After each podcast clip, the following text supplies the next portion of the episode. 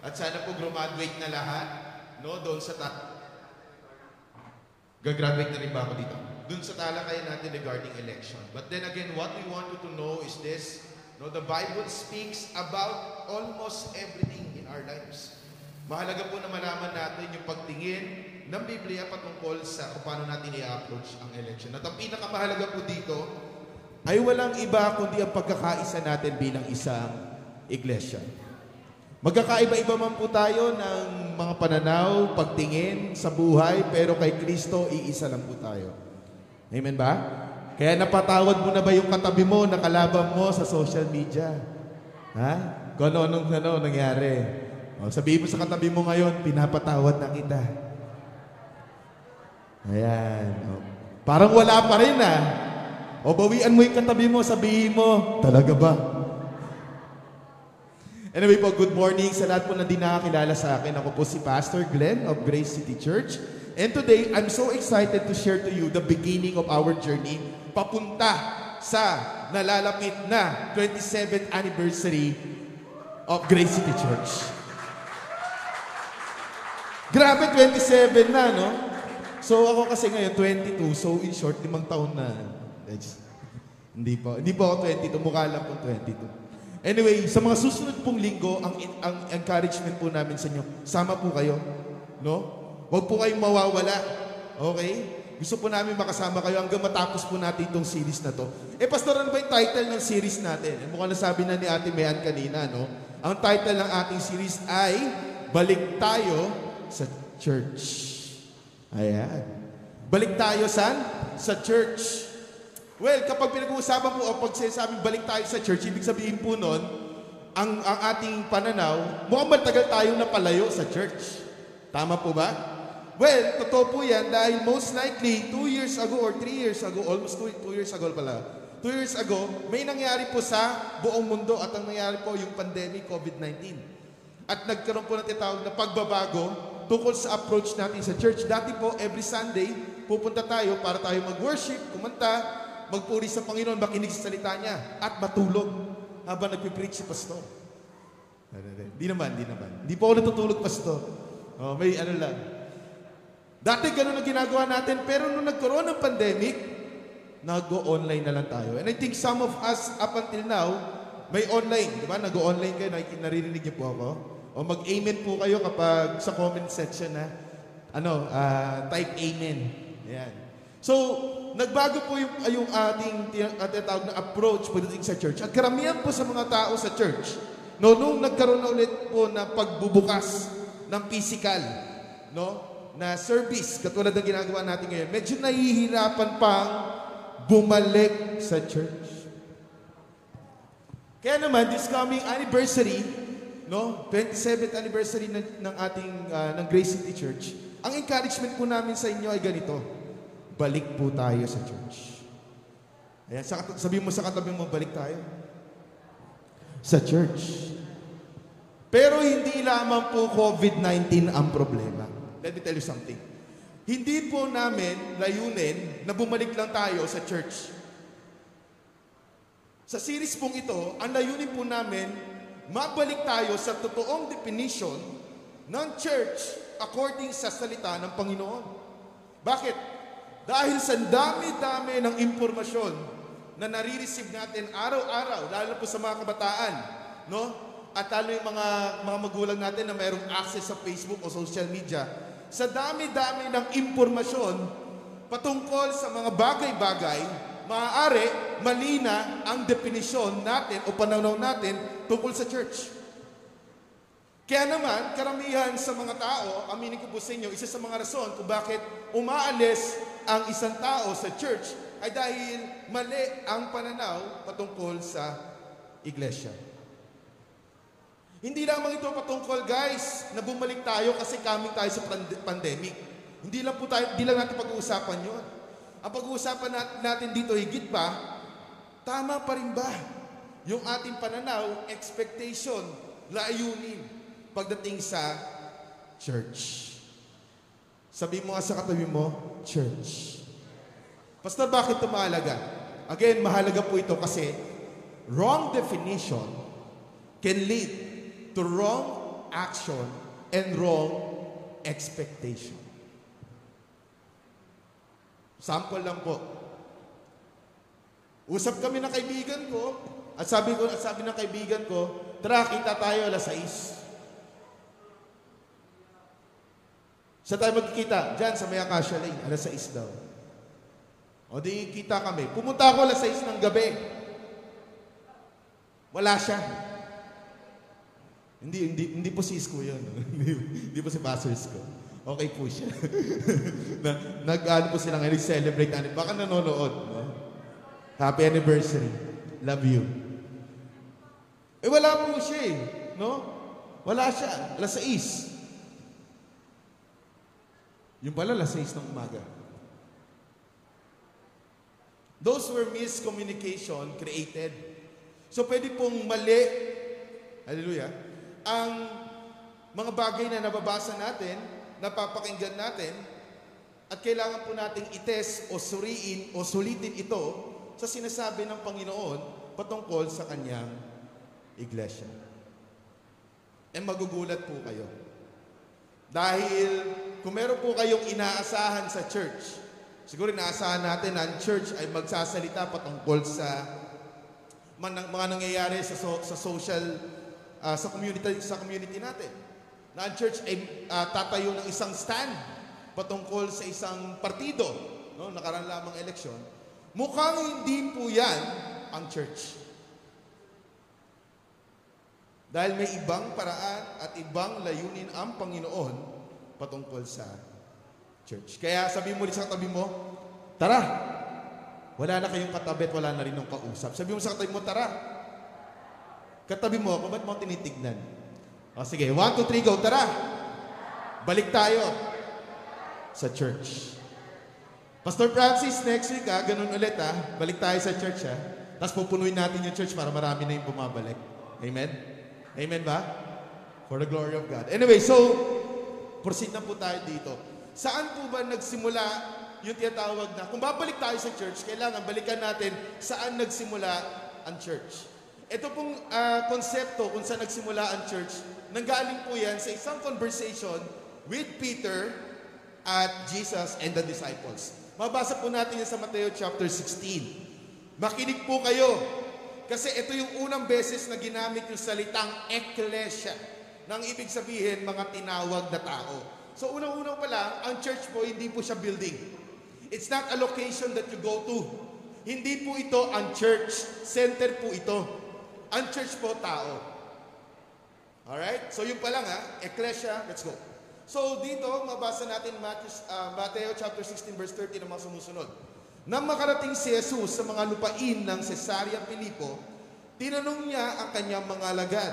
Sinabi niya, ayon sa sinasabi ng mga tao, sino raw ba ako na anak ng tao? Bakit mahalaga kay Jesus na malaman kung ano sinasabi ng iba patungkol sa kanya? Kasi again, sabi ko nga sa inyo, maling pananaw, maling aksyon. Pag mali ang pagtingin ng tao tungkol kay Jesus, magkakaroon siya ng maling expectation patungkol kay Jesus. Meron po akong isang kasama dati, no, kaibigan, sa, sa pananampalataya, sabihin na natin ganun. Nang nag-expect siya na laging sasagutin ni Jesus ang kanyang prayer ng yes. Kasi sunod-sunod eh.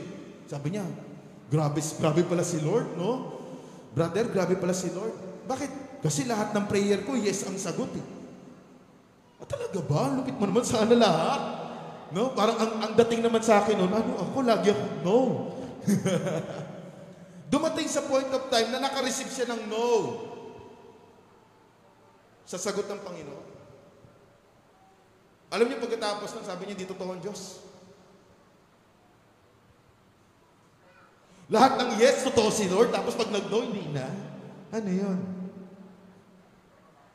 In short, nagkaroon po siya ng maling expectation kasi mali yung pag, pagtingin niya kung sino si Jesus. Kaya mahalagang masagot natin to.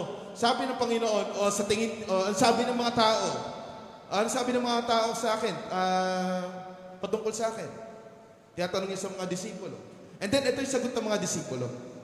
Sinabi nila, well, Jesus, ang sabi ng iba, si Juan ka na tagapaubautismo. Ang sabi naman ng iba, si Elias ka. At ang iba nagsabi, si Jeremias ka. Ang isa naman, propeta ka. Yun ang sabi nila. Ay, ito magandang tanong. Anong gayang sinabi ng Panginoong Yesus? Ito yung sunod, oh. Sinabi niya sa kanila, Oh, why? Yun ang sabi nila. Ano naman yung sinasabi niyo patungkol sa akin? Sino ako para sa inyo? And this is where the, the, the definition will start. Bakit? Hindi mahalaga, o sabihin na natin mahalaga, pero mas mahalaga ang pagtingin mo, okay, kung sino si Jesus kaysa pagtingin ng iba. Dahil ito ay patungkol sa pagkakaroon ng relasyon sa Diyos. Hindi po ito reliyon. Relasyon po ito sa Panginoon. At pag sinabing relasyon, relasyon sa Panginoon, ang ibig sabihin po nun, ito po ay personal na bagay.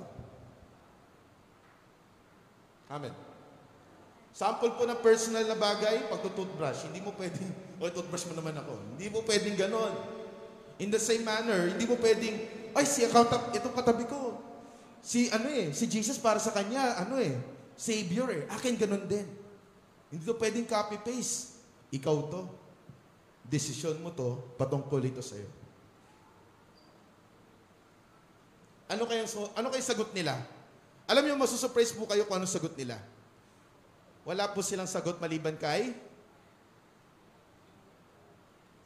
Wala na akong ano. Maliban kay Pedro. Ayan. Kilala niyo po si Peter? Ayan, sikat po yan, di ba? Si Peter po yung uh, isa sa mga tinatawag nating prominent disciples. Sumagot si Simon Peter, ikaw, ito ah, ikaw ang Mesias. Pag sinabing Mesias, hindi po, um, ano yun, medyas ba yung pasta? Hindi. Pag sabi po Mesias, ibig po sabihin niya, yan po yung pinangakong tagapagligtas. Messiah. Ang anak ng Diyos na buhay. Para kay Peter, si Jesus ay hindi propeta. Hindi siya guro. Hindi siya si Elias. Hindi rin siya si John the Baptist. For Peter, si Jesus, ang Messiah. Pero di pa tapos. Ang anak ng Diyos na buhay. Ano kasagot ni, ni Lord Jesus dito? Ito sagot ng Panginoon. Sinabi ni Jesus sa kanya, pinagpala ka. Sino pinagpala? Bakit pinagpala si Simon? Kasi naunawaan niya kung ano ang tamang pananaw patungkol sa Panginoong Yesus. Siya ang Messiah. Siya ang pinangakong tagapagligtas. Siya ang anak ng Diyos na buhay. Pinagpala. Nagpala ka Simon na anak ni Jonas sapagkat hindi ito pinahayag sa inyo ng, o sa iyo ng laman at dugo, kundi ang aking ama na nasa langit. It was a revelation from God or the, God the Father. At sinabi ko rin sa inyo, ito na, ikaw ay Pedro, okay? From Simon, now it's Pedro, Peter. Sa ibabaw ng batong ito, pag sinabi po sa ibabaw ng batong ito, pumutukoy po ito sa confession kanina. Ano yung confession kanina? Na si Jesus ang Messiah at ang anak ng Diyos na buhay.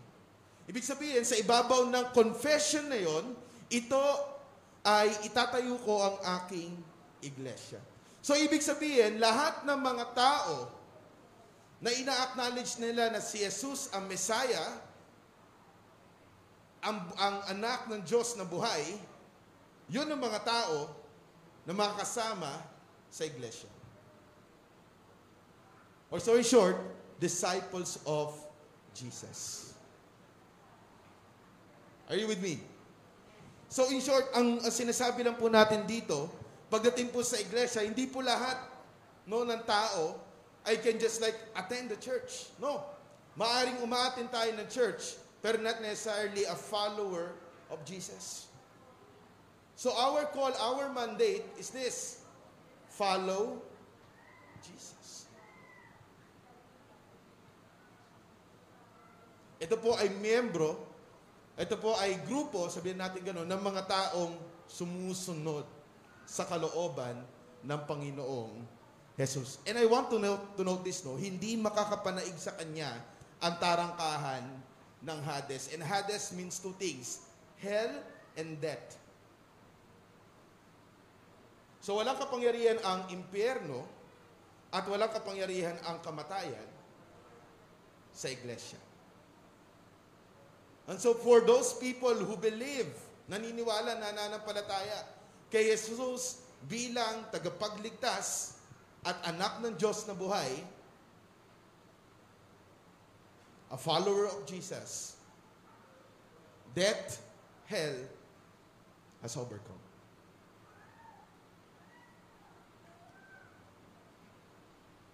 Pero hindi lamang, hindi lamang po tayo natatapos doon.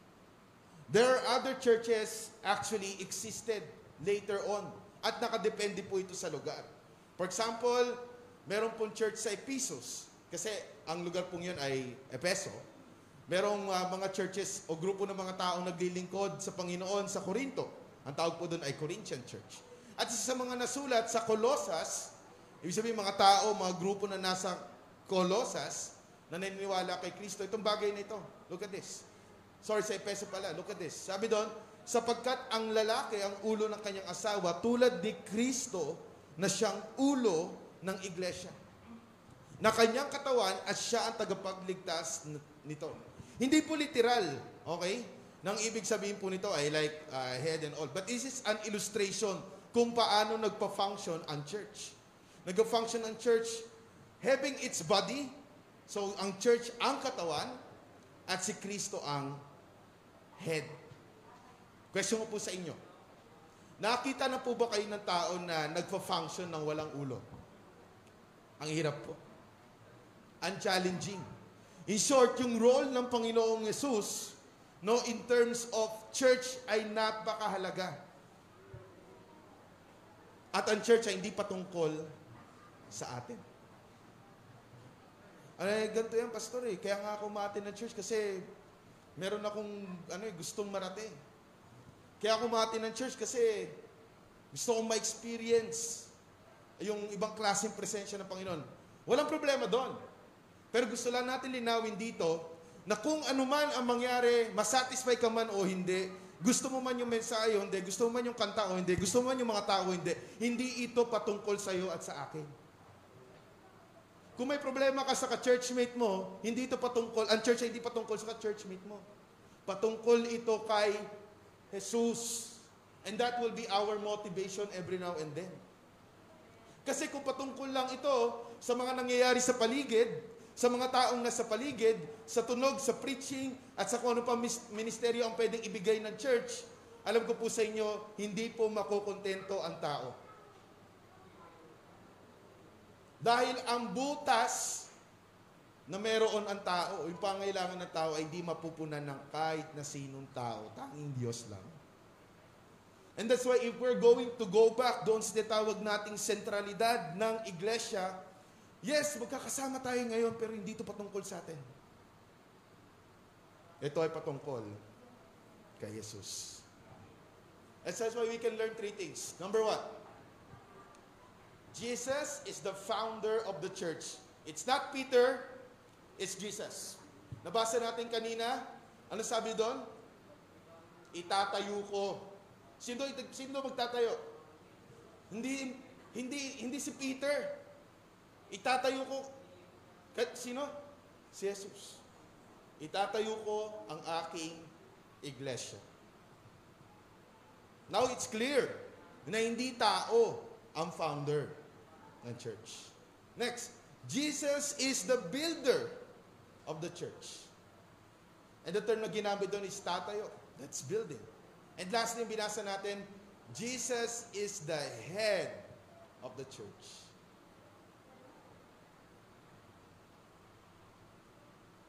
Why this is important, Pastor? Bakit mahalagang pag-usapan natin itong bagay nito?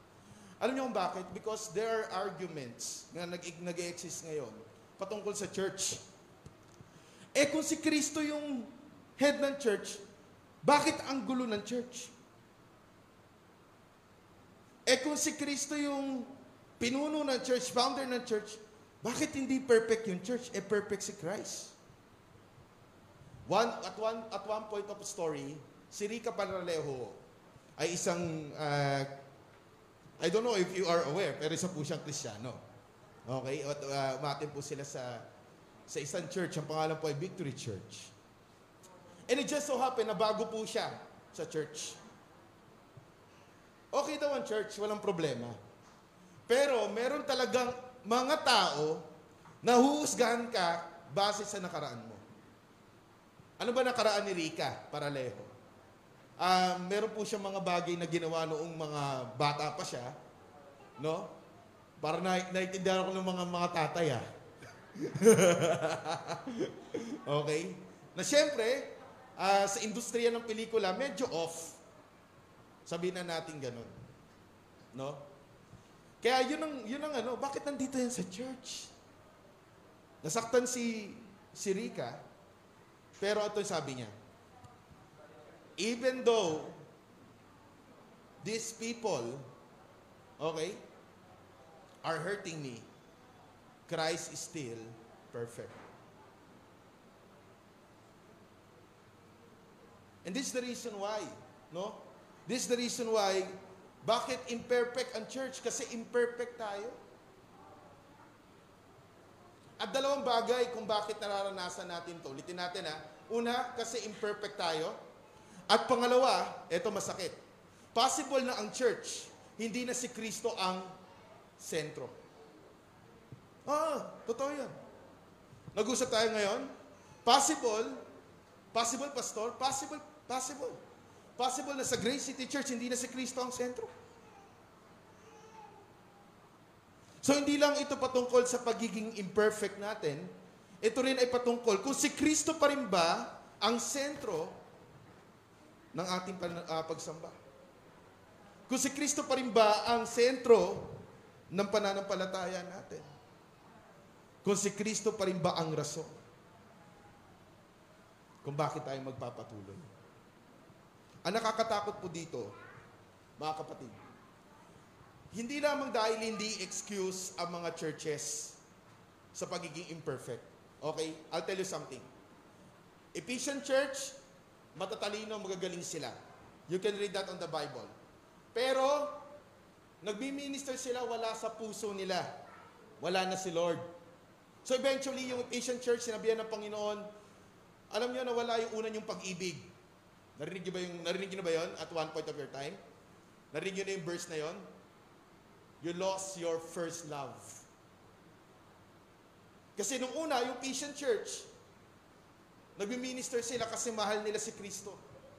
Pero eventually, nagmi-minister na lang sila o sila ay naglilingkod na lamang kasi gusto lang nila yung paglilingkod. Anong nangyari sa church na yun? Nawala. Ano pa? Corinthian church. Magaling nasa Corinto, nasa Corinto. Ang dami nilang mga gifts, mga talentado sila. Pero what happened at the end of the day? Masyado silang umasa sa galing at talento nila.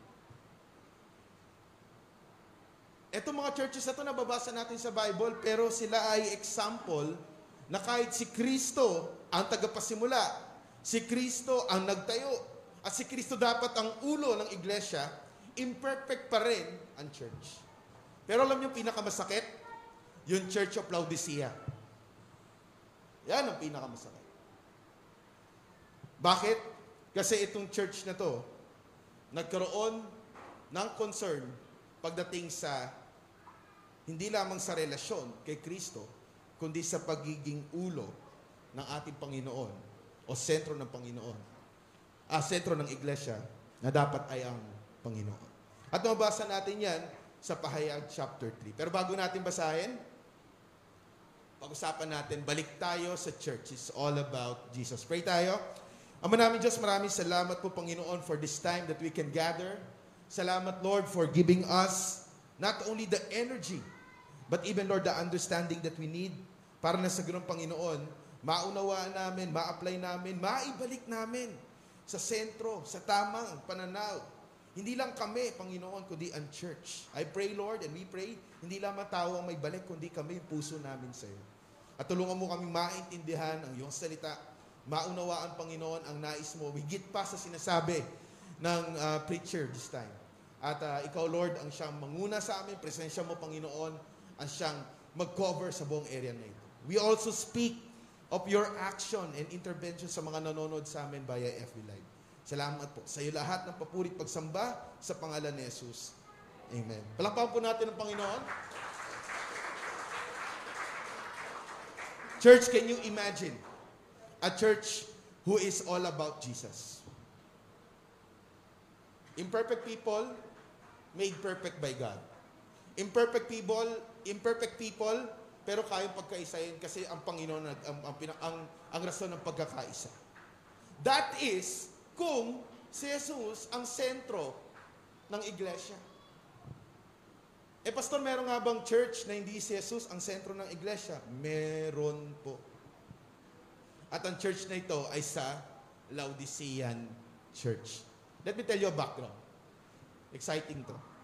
Papunta tayo sa exciting na part. Okay? Nakita nyo ba? So, Laodicea is a place.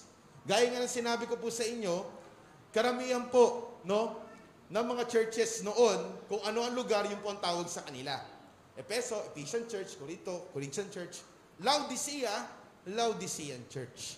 At yung Laodicean po, ah, nandito po siya, ayan, meron akong Google Map dyan.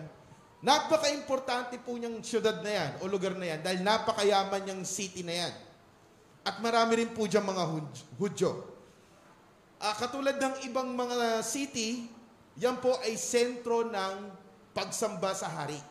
So yung mga tao noon, wala pa silang kaalaman tungkol kay Jesus. Ang sinasamba nila, yung emperador, yung hari. At meron din sila tinatawag na God Asclepios. Ito naman yung healing God. No? So naniniwala sila doon na kapag sumamba sila kay Asple, ah, Asclepios, okay, gagaling sila. No? Healing for everyone. There was a famous temple in uh, Asclepios of ang hirap. With a more famous medical school connected with the temple. Pero hindi lamang po yan ang laman ng Laodicea o yung tinatawag nating uh, structure no, ng lugar ng Laodicea. Ang Laodicea rin po ay nangangahulugang rule of the people. Pangalan pa lang, no? Alam mo kung sino mag-ahari eh. Tao. Can you just imagine Laodicean church? No? Tapos ang, ang ibig sabihin ng Laodicea, rule of people. Anyway, this church, okay, represents a church run by majority rule instead of God.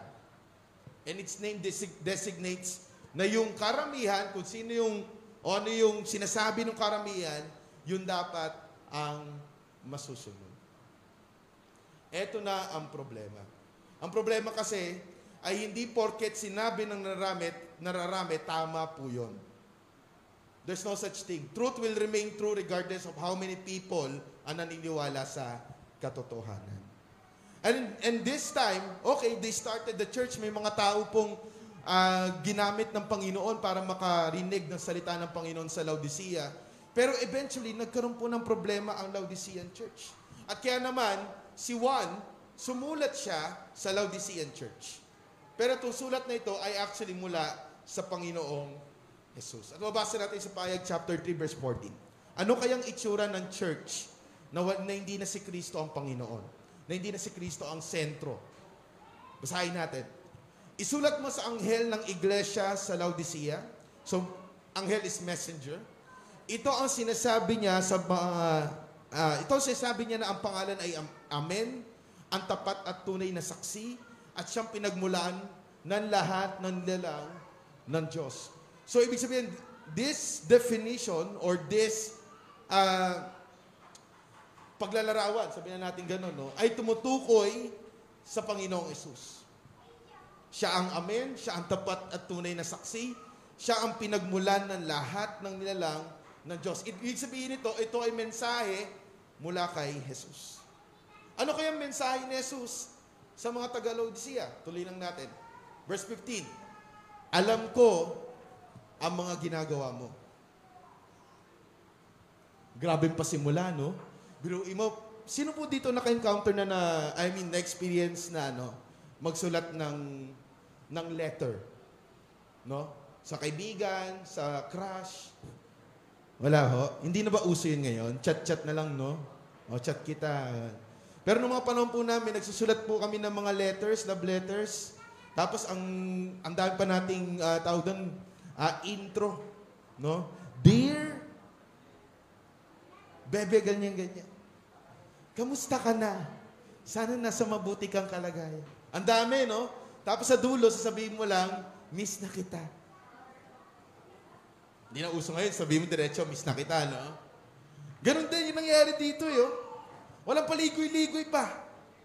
Sinabi na, na sinabi kagad ng Panginoong Yesus, alam ko ang mga ginagawa mo. Grabe, nakakatakot yung intro. Alam ko yung ginagawa mo. Alam kong hindi ka malamig at di ka mainit. Ano ibig sabihin, Pastor, mama, ng, ano, ng malamig at mainit? Actually, this is a reference sa dalawang ah, lagusan ng tubig sa Laodicea. Meron po kasing lagusan ng tubig pa, pa- mula, mula Hyperiolis papunta sa Laodicea. Okay? Mainit na tubig po yon. Pero dahil ang layo po, 6 miles ang pagitan ng dalawang lugar na ito, pagdating sa Laodicea, hindi na siya mainit. Meron din naman tubig na mula sa Colossus papunta sa Laodicea. Malamig naman po yon. Pero dahil malayo din, okay, ang Colossus sa Laodicea, pagdating sa Laodicea, hindi na rin siya malamig. Ang sinasabi dito ng Panginoong Yesus, hindi lamang tungkol sa lugar nila, tungkol sa kanilang pananampalataya. Hindi sila malamig, ay, hindi sila mainit, hindi rin sila malamig. Ito sagot ng Panginoon, mabuti pa sana kung ikaw ay malamig o mainit. Ibig sabihin, Pastor, okay lang maging malamig. Actually, pag sinabi kasi natin mainit sa pananampalataya, talagang active eh, no? Papuri sa Panginoon, atin ng church service, hindi mawawala sa grace group. Di ba? Lagi nagbabasa ng Bible, isi-share yung gospel. Pero higit sa lahat, sinusunod ang Panginoon. Tama? Yun ang pinakamatindi doon. Yun yung mainit na kristyano. Yung malamig, walang ano yun.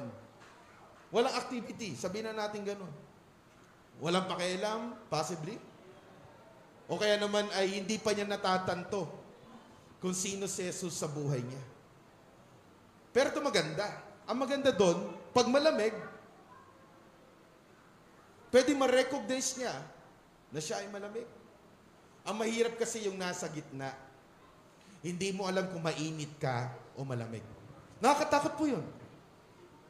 Tama po ba? Meron po isang experiment na ang ginawa po, isang palaka. No? Nilagay po siya sa isang ah, kaserola. Una, yung tubig, sakto lang. At sinindihan po, sinindihan po ng apoy yung, ng apoy yung kaserola. Hindi po niya namalayan na umiinit na. Kasi nasanay siya sa lukewarm. O yung hindi mainit, hindi malamig. Delikado po yun. Bakit? Kasi hindi po tayo aware. Wala po tayong awareness. Kung nasa ambang estado tayo ng pananampalataya. And take note, ito masakit. Ang tendency kapag po tayo ay nasa gitna, isipin natin wala tayong problema. Ah, okay lang naman ako. Nagpapatuloy pa naman ako. Kumikilos pa naman ang Panginoon, okay naman ako. Eto. Ngunit dahil ikaw ay maligamgam, hindi mainit ni malamig, isusuka kita. Ito po ay illustration na ang mga churches po kasi ginagamit ng Panginoon to what? To spread the Word of God. So yung Word of God. Kaya yung illustration na isusuka kita parang hindi na kita magagamit. Katulad po ng Laodicea, ang mainit na tubig, masarap ipaligo. Ang malamig na tubig naman mula sa Colossus, masarap inumin. Pero ang tubig na maligamgam sa Laodicea, walang pakinabang. In short, ano po sinasabi dito? Ang sinasabi po dito ng Panginoon, ang church na maligamgam, based on the temperature na meron ng Laodicea, ay hindi magagamit o hindi nagagamit ng Panginoon. They are not responding. They thought they are okay, they are fine, pero hindi naman sila magamit. Kaya anong warning ng Panginoon? Isusuka kita. Eh Lord, bakit mo naman isusuka yan? O ganito, sinasabi mo kasing ay, ikaw ay mayaman. Sagana sa lahat ng bagay. Wala nang kailangan pa. Ngunit hindi mo nalalamang ikaw ay kawawa. Kabagabag, dukha, bulag, at hubad. If you are on a, on a, on a journey of your faith, nakala mo okay lang naman ang lahat, this could be a reminder of us, for us, to check and reflect. Lord, nasaan ako?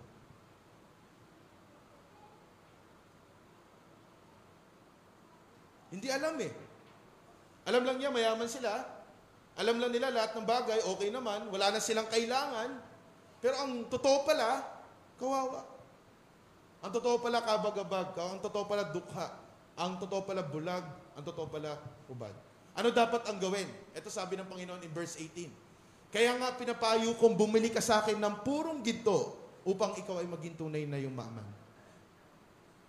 So yayaman sila kung sila ay bibili ng ginto. Pero hindi sila bibili ng ginto sa mundo. Kaya daw sila bibili? Kaya daw po sila bibili?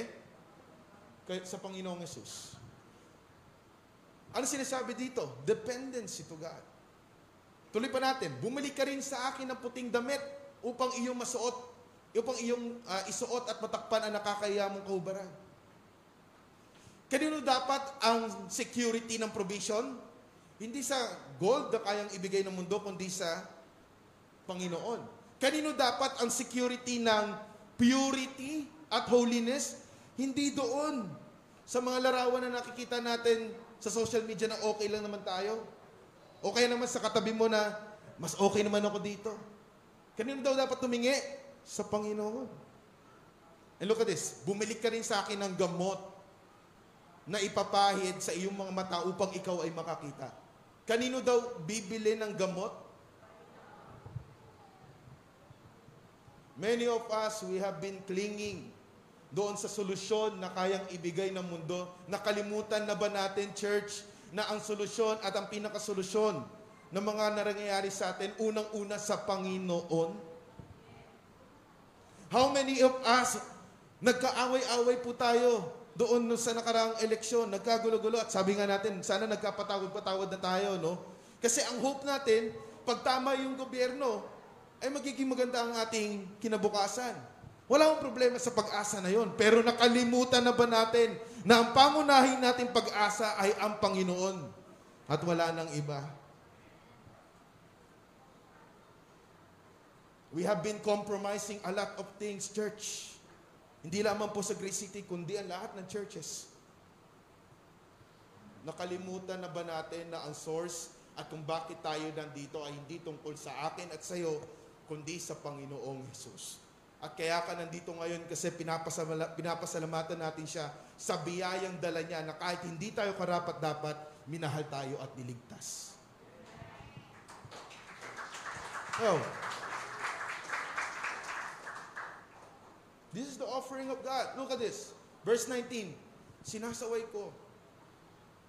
Ayaw natin magpasaway. Ayaw natin magpatama. Malaki na tayo. Alam na natin yung information.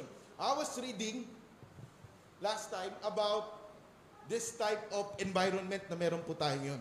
Sa dami po ng impormasyon na nakakalap natin, tama po ba? Bago tayo bumili ng isang bagay, chinecheck mo natin, ginugoogle muna natin. Tama? Google muna natin yan. Pag meron tayong gustong gawin o puntahan, chinecheck muna natin, ginugoogle muna natin para ma-validate. In short, we are gaining more information. Ang problema po kasi, when we are gaining more information, ang assumption natin, dahil meron akong impormasyon, tama na ako. Hanggang sa ano, maranasan natin to. Ito, sinasaway, pagsasaway, pagpapalo. Lord, di ko maintindihan. Bakit mo ako sinasaway? Bakit mo ako kinokorek? Bakit mo ako pinapalo? Hindi mo na ba ako mahal? Actually, that's the, that's the kabaligtaran. Baligtad. Kaya tayo pinapalo, kaya tayo sinasaway. Kasi yun nagpapakita ng pagmamahal ng Panginoon. Biyaya ng Panginoon ng pagpapalo at pagsasaway. Para na sa ganun, mailayo tayo sa tiyak na kapamakan.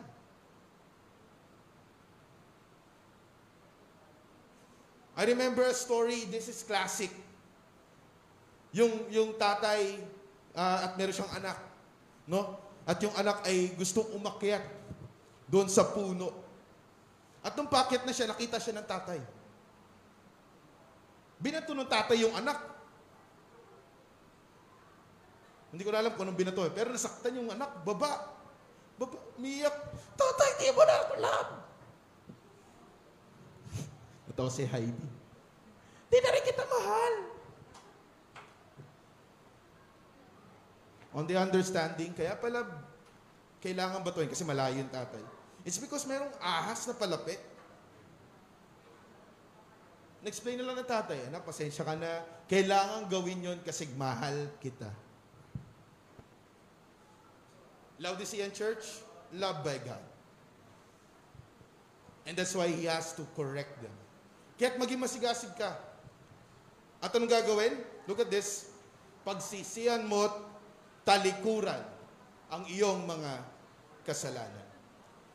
Pastor, akala ko ba pag Christian na, hindi na nagkakasala? Totoo ba? Oo. Nagkakasala pa rin. Pero iba, dapat ang approach natin sa pagkakasala. Hindi na natin gusto ang kasalanan at kung sakaling magkamali tayo magkasala tayo, ano dapat ang response? Pagsisihan. Talikuran ang iyong mga kasalanan. That should be our response. Repentance is our response whenever we are mistaken. In verse 20, tignan mo, nakatayo ako, paborito to ni mama eh, at kumakatok sa pintuan. Mga kananayan, alam niyo po itong verse to? Kung di rin ginino man ang aking tinig at bubuksan ang pinto, papasok ako at kakain kasalo, akong kasalo niya. Saan po natin madalas ginagamit itong verse na to? Sa mga unbeliever. Sa mga hindi pa naniniwala kay Kristo. Ano daw gagawin? Nandun daw si Lord sa labas, nakatayo, kumakatok sa pintuan. Pero kanino pala para to? Nasa sa church. Ibig sabihin, pwede pa lang ang church. Mag-church tayo, pero wala si Kristo. Pwede pala ang buhay natin as a church, nag-uusap-usap tayo, pero pagtapos ito, okay na. Ayun yung message, oh. Tignan mo, nakatayo ako at kumakatok sa pintuan. Pwede po natin gamitin to dun pa sa mga wala pa sa pananampalataya. Pero ito po ay mensahe sa isang church. At ang sinasabi ng Panginoon, kumakatok ako, buksan niyo ako, at kung bubuksan niyo at may kinig kayo sa aking tinig, papasok ako at kakain akong kasalo. Fellowship will happen. Continue, let's continue. Verse 21.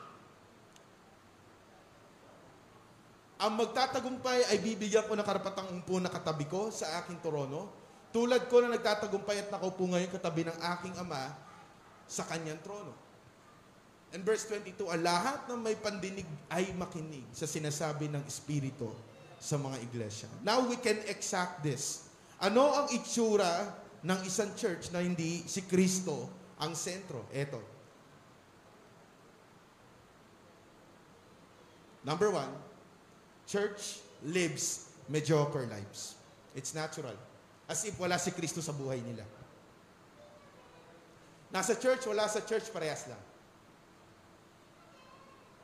Nasa church pag Sunday, pero after ng Sunday, hindi na nakikita si Kristo sa buhay nila. That should not be. Amen. Si Kristo po ay hindi pang Sunday lang. Si Kristo po ay pang forever. Number two,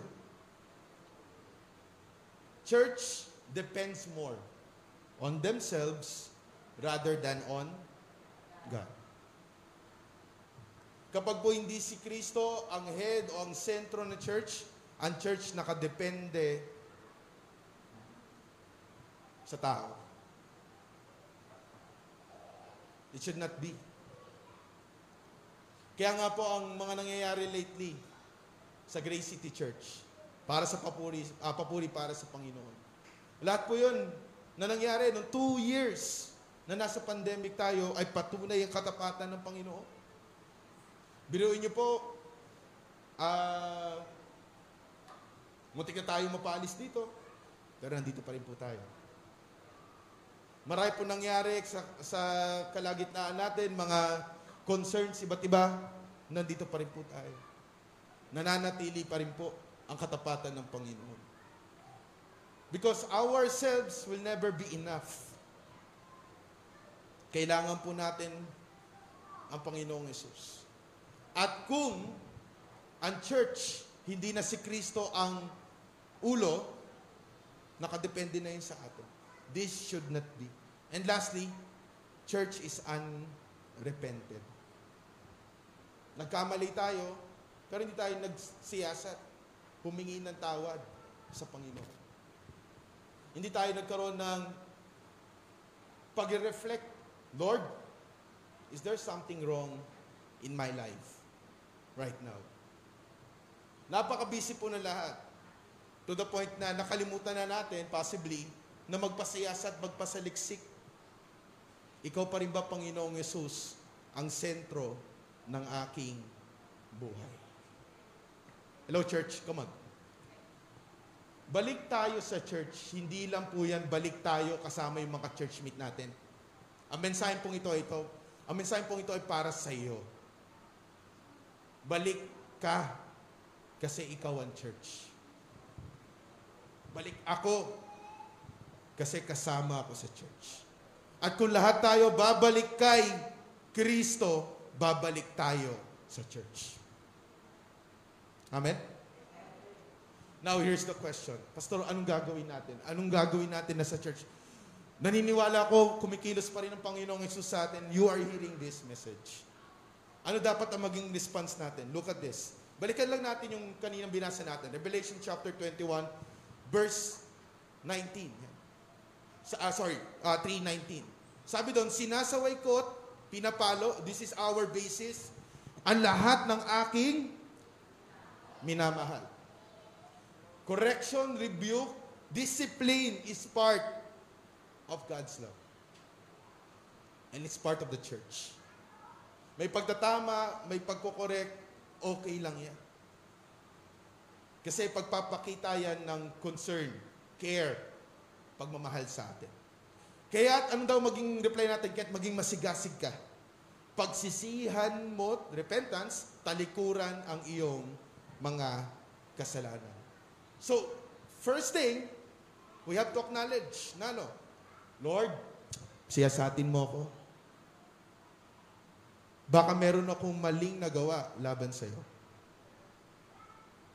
I come to I come to you in repentance. Papasiyasat tayo sa Panginoon. Pero hindi naman po tayo papasiyasat ngayong Sunday. Ang pagpapasiyasat na ito ay pagpapasiyasat araw-araw, minu-minuto, sigu-segundo sa lahat ng pagkakataon. Because it will bring about what? Conviction of holiness. Kaya, hindi, kaya normal na lang po ang paglalakad natin kasi wala na po tayong conviction na sasaktan na pala natin ang nais ng Panginoon. Repent. And number two, tignan mo, nakatayo ako at kumakatok sa pintuan. Sino to kumakatok? Si Lord. Hindi tayo yung kumakatok, si Lord. And how God is knocking. God is knocking through His Word. God is knocking through the circumstances na nangyayari sa atin. Baka merong kailangan baguhin sa buhay natin, kaya patuloy na nangyayari, paulit-ulit yung nangyayari sa atin. And God is using some people, let's say, para ipaalala sa atin kung ano ang nais niya. Nakatayo ako at kumakatok sa pintuan. Kung diringgin mo, listen. Nino man ang aking tinig at bubuksan ng pinto. Papasok ako at kakain akong kasama niya. Pag kumain, papasok, pag kumain, kasalo niya, it means what? Fellowship. Pero hindi lamang ito fellowship po, no? yung pag parang nagkasama-sama tayo dito. Hindi po, porkit nagsama-sama tayo, that will be fellowship. There is more meaning to this. At sinabi po sa unang 1, chapter 1, verse 5, ito ang fellowship. Ito ang tunay na fellowship. Alright? O yung pagsasama-sama natin. Okay? Ito ang pangaral na narinig namin sa Kanya at pinahayag namin sa inyo. Ang Diyos ay liwanag at sa Kanya ay walang anumang kadiliman. Ano daw ang basis? God is light. There's no darkness in Him. Let's continue. Verse 6. Kung sinasabi natin, tayo ay may pakikipag-isa, kanino daw? Fellowship with Jesus sa Kanya, ngunit lumalakad naman tayo saan?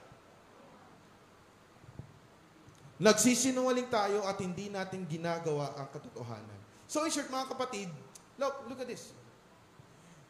Hindi man natin makikita o hindi man nakikita ng ating mga kapatid kung ano nangyayari sa mga buhay natin. Not to judge or not to, not to brag and all. Alam po ng Panginoon kung totoo may fellowship ka sa Kanya. Kasi ang totoo may fellowship sa Panginoon, naglalakad hindi sa kadiliman kundi sa liwanag. Yun ang totoo may fellowship. And let me tell you, ang ganda na sinabi ni Juan dito kasi anong inuna niya? Fellowship with with with God, with Jesus muna. Hindi fellowship with your brothers and sisters. Kahit doon sa payag, chapter 3, verse 20, sino daw kumakatok at sino daw siya salo?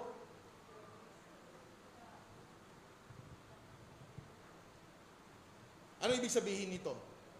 Hindi po magiging tama ang fellowship natin sa mga kapatiran natin kung unang-una may mali tayong fellowship sa Panginoon. Na yung sinasabi ng Panginoon, hindi natin nilalakaran.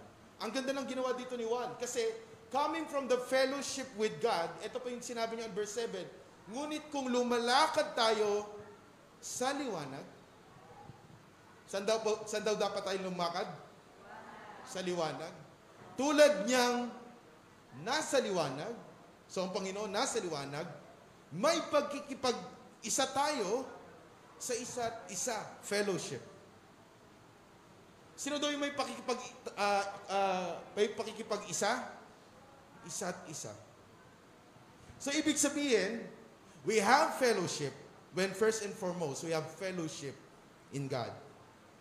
Kung si Tatay Teddy po ay may fellowship sa Panginoon, unang-una, at ako po ay may fellowship sa Panginoon, we have fellowship.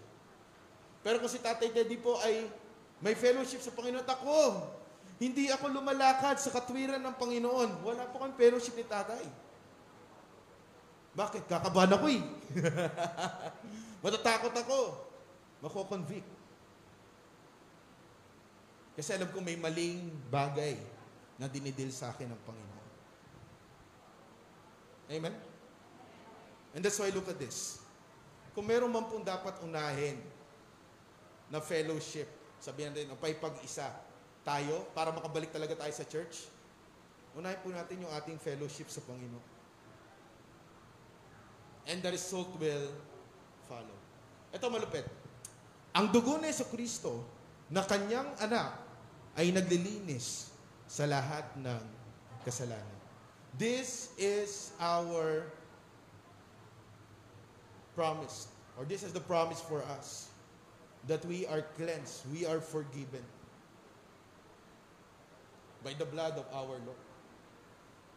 Verse 8, kung sinasabi nating wala tayong kasalanan, dinadaya natin ang ating, hindi po ang Panginoon, kundi ang ating sarili, at ang katotohanan ay wala sa atin.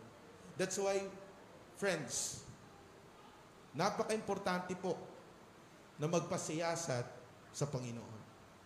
At kung magpapasiyasat tayo sa Panginoon, hindi lamang po ito on a weekly basis. Kasi re- ang meron tayo, relasyon sa Panginoon. Ito pagpapasiyasat sa Panginoon sa lahat ng pagkakataon. Lord, may nasabi ba akong mali? Lord, parang merong, parang merong ah, hindi maganda ako nararamdaman. Medyo mabigat. Lord, is there something na nagawa ko laban sa iyo? Lagi nagpapasiyasa. Kasi ito, meron tayong pangako mula sa Kanya na ang kasalanan natin, bayad na sa pamamagitan ng Kanyang dugo. At ano dapat natin gawin? Pastor, kung bayad na naman ng Panginoong Yesus ang ating kasalanan, anong dapat natin gawin? Ano dapat ang maging response natin? Look at this. Verse 9 says, kung iahayag natin ang ating mga kasalanan, siya ay matapat at matuwid. Sino daw ang matapat at matuwid? Hindi po tayo. Sino daw ang tapat? Pag sinabi niya, gagawin niya. Pag sinabi niya, pinatawad ka niya sa pamagitan ng dugo ng Panginoong Yesus, gagawin niya. Pero tayo, anong kailangan natin gawin? Ipahayag natin. We confess. At pag sinabing, ang ginamit ditong word na ipahayag, hindi lamang po yung sabihin, Lord, nagkasala ako. Hindi ganon. Ang pagsabi po ng Papa, ng, ang sinasabi po ditong ihahayag ay pag-agree. Nag-a-agree ka ba na nagkamali ka? Nag-agree, nag-a-agree ka ba na ikaw ay merong, o merong dinidil sa iyo ang Panginoon? At matuwid, tuloy natin, no? Siya ay matapat at matuwid na magpapatawad at maglilinis sa atin sa lahat ng ating kalikuan. There's no thing that God, whenever we are dead, no, cannot forgive. Though there are certain Bible verses, possibly, but when we sin, and when we sin to God, He is faithful to restore our fellowship by saying, Lord, sorry. Asan na yung aking, wala na pala, wala na si Lambert. No? Sige, tugtugan mo na ako, kapatid. Napa, napansin ko po, na ang pinakamahirap bitawan habang kau ay tumatanda, sorry.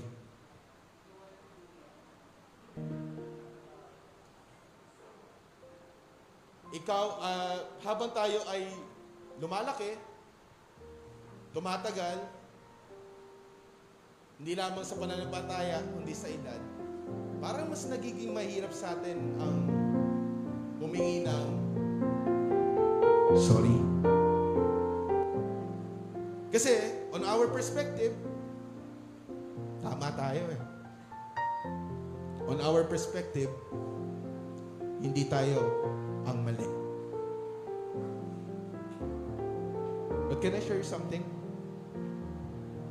2,000 years ago, somebody died on the cross because of our mistakes, of our sins, of our faults. Sino dito ang hindi nagkasala sa Panginoon? And that's the problem of Laodicea. Hindi nila alam na mali na pala ang ginagawa nila. At kaya lumayo ang loob nila sa Panginoon. At ang solusyon ng Panginoon? Lord, siya sa atin. Siya sa atin mo ang buhay ko. Kung meron akong pagkakamali, ipakita mo.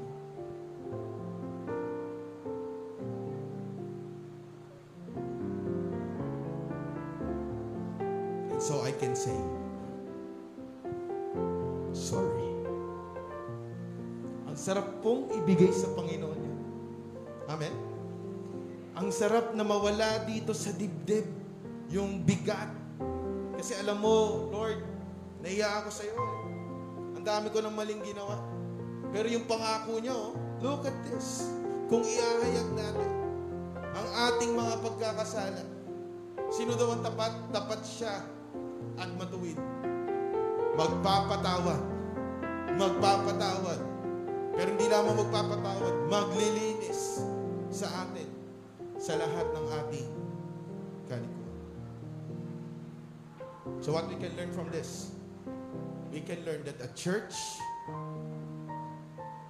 na bumalik kay Kristo ay ang church na tumalikod sa kanilang mga kasalanan.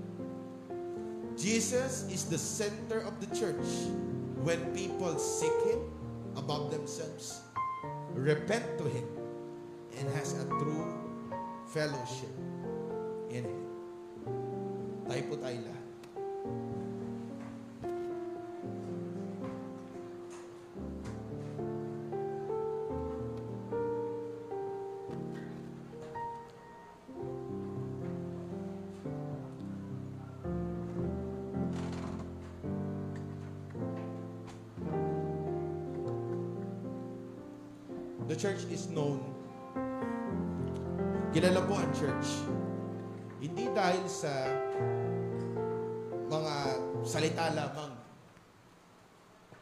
Sinasabi sa Biblia. Alam niyo po, mas, saan mas kilala ang church? Mas kilala at mas epektibo ang church kapag nakikita po sa buhay nila ang pagkilos ng Panginoon. Pero hindi lamang po ito yung mga paggaling. Kasi akala po natin, pag gumaling, oy, kilos ng Panginoon. O kaya naman yung provision, kilos ng Panginoon. Pag meron tayong problema, na-solve, kilos ng Panginoon. Hindi lamang po doon nakakahon ng pagkilos ng Panginoon. Kumikilos din ng Panginoon para maiayos ang ating buhay. At yun ang mirakulong hindi natin madalas napapansin. Sino tayo noon? Sino na tayo ngayon? And God is calling us again. To what? Repent. And so we can get back. Meron bang dinidil sa'yo ang Panginoon? This is your time. Meron bang dinidil sa'yo habang you're listening to our conversation? This is the time. Then God minister to you. Can you close your eyes? Masayasa tayo sa Panginoon. Lord,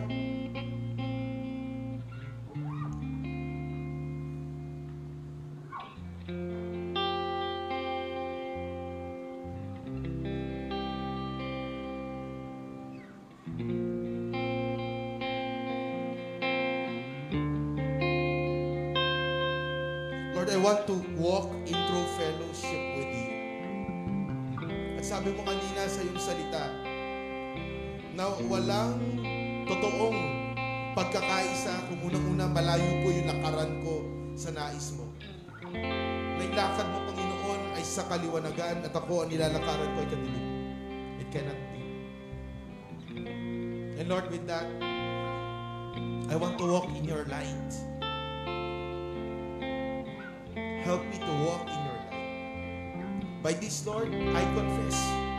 I agree. Nagkasala po. Nagkamali po. And I want to say, sorry. Thank you, Lord. Come on, people of God. Take your time. The center again. it's not about us, it's about you.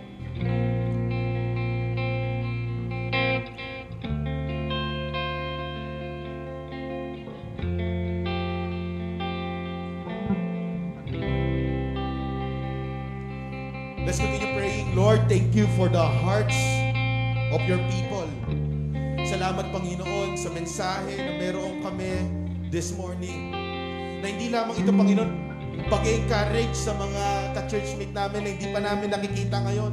Kundi salamat kasi ito ay patungkol, Lord, sa pag-aayos mo rin sa buhay namin. Na maaaring kami, Panginoon, ay nalayo sa nais mo. At kaya naman ang nais namin, Lord, bumalik sa nais mo. Patawarin mo kami sa aming pagsasalansang laban sa iyo. As a church, Lord, we are repenting to you, Lord. Let you be the center, again, the reason, the head, the founder, the builder of this church. Hindi po yung nais namin, kundi yung kalooban mo. Hindi po, Panginoon, yung pagtingin namin, kundi yung pagtingin mo. Hindi yung salita namin, kundi yung salita mo. Maghari ka. At ikaw, Panginoon, at ang presensya mo, ang pumuno ulit sa lugar na ito. Higit pa sa kayang punuin ng mga tao, Panginoon. Na bawat sulok, bawat pagkakataon, ikaw ang mahahayag, ikaw ang Panginoon, at ikaw ang hari, at ikaw ang paglilingkuran. Na pag-asa namin, Panginoon, ay hindi sa kung ano ang kaya namin, kundi kung ano ang kaya mo. Gamitin mo kami. Lord, right now we are asking you to use us. Panginoon. Gamitin mo ang church na ito.